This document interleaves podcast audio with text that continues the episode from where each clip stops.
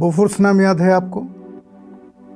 अभी हाल में फिर ये नाम गूंजा जब राहुल गांधी ने राफेल का जिक्र किया तो प्रधानमंत्री मोदी ने बोफोर्स का जिक्र किया। उन्होंने कहा जो लोग बोफोर्स में शामिल हैं वो राफेल के ऊपर सवाल उठा रहे हैं। ये बोफोर्स है क्या?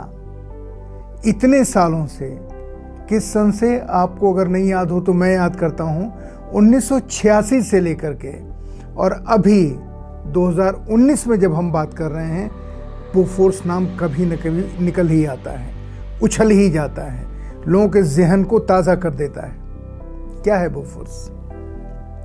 विश्वनाथ प्रताप सिंह वित्त मंत्री थे। वित्त मंत्री रहते हुए उनके पास बॉन से यानी जर्मनी से हमारे राजदूत का एक टेलेक्स आया। टेलेक्स में था कि कोई एक है जो HDW पनडुब्बी के दाम बढ़ाकर देने के लिए सरकार से कह रहा है। HDW पनडुब्बी भारत सरकार खरीदने वाली थी क्योंकि हमारे आसपास पाकिस्तान है, चीन है और भी अनदेखे शत्रु हैं। हम किसी को भी कभी शत्रु बना लें न बना लें, पर देश की रक्षा के लिए हथियार तो लेने पड़ते हैं। ये बातचीत हो ही रही थी। वीपी सिंह जी चले गए प्रधानमंत्री से मिलने के लिए, यानी वित्त मंत्री अपने प्रधानमंत्री से मिलने गए और उन्होंने कहा कि एक टेलेक्स आया है, इसमें क्या करना है। प्रधानमंत्री राजीव गांधी ने साफ शब्दों में और दो टूक शब्दों में कहा, हमारी नीति किसी भी बिचौलिए को बीच में रखकर बात करने की नहीं है।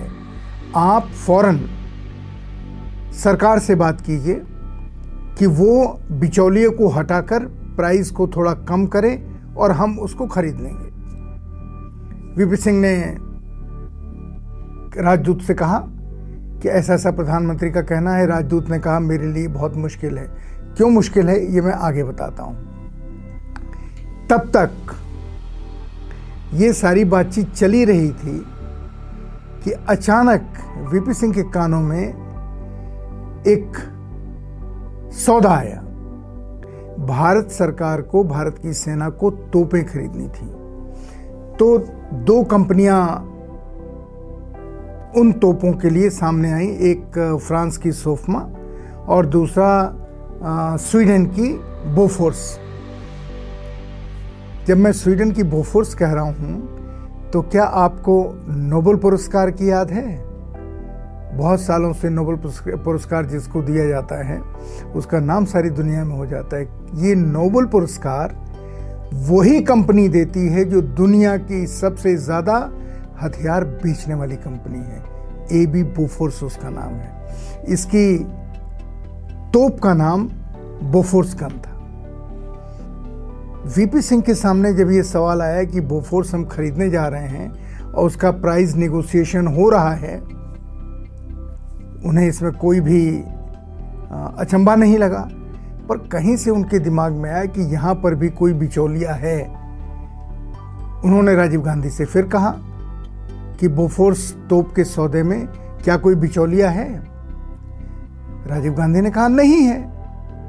और दरअसल इस सौदे को पूरा करने की जिम्मेदारी खुद प्रधानमंत्री ने अपने सर ले ली। वो स्वीडन गए, वहाँ के प्रधानमंत्री ओलाफ पाल्मे से उन्होंने बोफोर्स तोप सौदे की ठीक वैसे ही कार्यवाही पूरी की जैसी अभी राहुल गांधी आरोप लगा रहे हैं कि भारत के प्रधानमंत्री ने राफेल के सौदे को पूरा करने में कोई रोल निभाया। सच है कि नहीं मैं नहीं जानता, उस समय भी ये सच था या नहीं था कोई नहीं जानता, लेकिन हाँ इतना ज़रूर है कि राजीव गांधी के स्वीडन के प्राइम मिनिस्टर से बात करने के बाद ओलाफ पाल्मे से ये सौदा फाइनल हो गया तोप का। महत्वपूर्ण बात यहां से आगे शुरू होती है। वीपी सिंह ने इस्तीफा दे दिया। उन्हें वित्त मंत्रालय से रक्षा मंत्रालय में भेजा गया।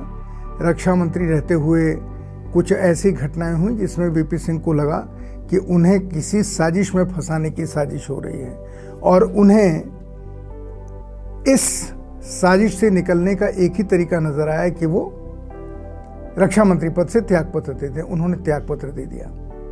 उनके त्यागपत्र देने के 20-22 दिन के बाद तारीख मुझे एग्जैक्ट नहीं याद है, लेकिन शायद महीना नहीं पूरा हुआ था, अचानक स्वीडन के अखबारों में एक अधिकारी का, स्विस अधिकारी का बयान आया और रेडियो पर एक बड़ा खुलासा हुआ कि भारत को जो बोफोर्स तोप बेची गई है उसमें बड़ी दलाली ली गई है। दलाली की कीमत आज सुन के आप हंसेंगे क्योंकि आज तो हज़ारों करोड़ को 1 करोड़ के बराबर माना जाता है। 64 करोड़ की दलाली थी वो, जो स्वीडन रेडियो ने जिसका खुलासा किया था। जैसे ही ये खबर आई, वीपी सिंह ने इस खबर को लपक लिया और उन्होंने देश में एक बयान दिया कि इस तोप के सौदे में जो दलाल है, जिसने पैसा लिया है, वो प्रधानमंत्री निवास का नज़दीकी है। उनका इशारा ओत्तावियो क्वात्रोकी की तरफ था। ओत्तावियो क्वात्रोकी इटली की एक कंपनी सनम प्रगति का यहाँ हिंदुस्तान में रिप्रेजेंटेटिव थे वो, और उनका प्राइम मिनिस्टर निवास में इसलिए आना जाना था क्योंकि इटली के थे और प्रधानमंत्री निवास में इटली के लोग, चूँकि ये विदेश था तो आते थे तो मिलने जाते थे। जब वीपी सिंह ने इसका खुलासा किया, देश भर में एक तूफान आ गया। इसका मतलब है कि प्रधानमंत्री निवास में जिसने तोप सौदे की दलाली ली, कहीं वहां से संबंधित है। देश में शोर मच गया। वीपी सिंह ने इस सवाल को देश का राजनीतिक सवाल बना दिया, और चूंकि वीपी सिंह के बारे में उस समय राय थी कि ये आदमी कभी झूठ नहीं बोलता है, इसके ऊपर कोई दाग नहीं है, इन्होंने आज तक कोई दलाली नहीं ली है, और उनका वित्त मंत्रालय का कार्यकाल बिल्कुल साफ सुथरा कार्यकाल था, ऐसा कार्यकाल जैसा अब तक किसी वित्त मंत्री का नहीं हुआ था। और उनके ज़माने में वित्त मंत्रालय केंद्रीय सरकार की मिनिस्ट्री बन करके डेवलप हुआ। कुछ भी होता था पहले वित्त मंत्री की राय ली जाती थी, तब वो काम आगे बढ़ता था। यानी प्रधानमंत्री के बाद दूसरा नंबर गृह मंत्री का नहीं था, वित्त मंत्री का था। ये वित्त मंत्री के अपने कामों से हो गया था। बोफोर्स देश का इतना बड़ा सवाल बना, इतना बड़ा सवाल बना कि बोफोर्स के ऊपर, इस सौदे के ऊपर बहुत सारी घटनाएं हुई। इसमें एंटी रामाराव जुड़े, वीपी सिंह इस सवाल के ऊपर इलाहाबाद से उपचुनाव जीत गए। वो विपक्ष के, वो जब उन्होंने रक्षा मंत्री पद से इस्तीफा दिया, जब वीपी सिंह ने रक्षा मंत्री पद से इस्तीफा दिया, वो एक सामान्य व्यक्ति थे, कांग्रेस मंत्रिमंडल के, राजीव गांधी मंत्रिमंडल के एक मंत्री भर थे, पर इस्तीफा देने के बाद जिस तरह की घटनाएं घटीं, वो देश के एक बड़े विपक्षी नेताओं में गिने जाने लगे, और धीरे धीरे वो विपक्ष की एकता की धुरी बन गए। एक सवाल को लेकर, पनडुब्बी नहीं, बोफोर्स तोप, इसको लेकर के। और आज़ादी के बाद से अब तक के इतिहास में सिर्फ वही 87, 88 और आधा 89, 89 ये समय था 2.5 साल का, जब देश में सचमुच एक विपक्ष था, और उस विपक्ष ने सरकार को मजबूर कर दिया। विपक्ष के सभी सांसदों ने, 110 सांसद थे जिसमें से 106 सांसदों ने बोफोर्स के सवाल पर, राजीव गांधी इस्तीफा दें इसके सवाल के ऊपर, संसद से त्यागपत्र दिया था। वीपी सिंह ने बोफोर्स के सवाल को देश की सुरक्षा के साथ जोड़ दिया, देश के आत्मसम्मान के साथ जोड़ दिया, और उन्होंने राजीव गांधी इस्तीफा दें इसका आंदोलन चला दिया।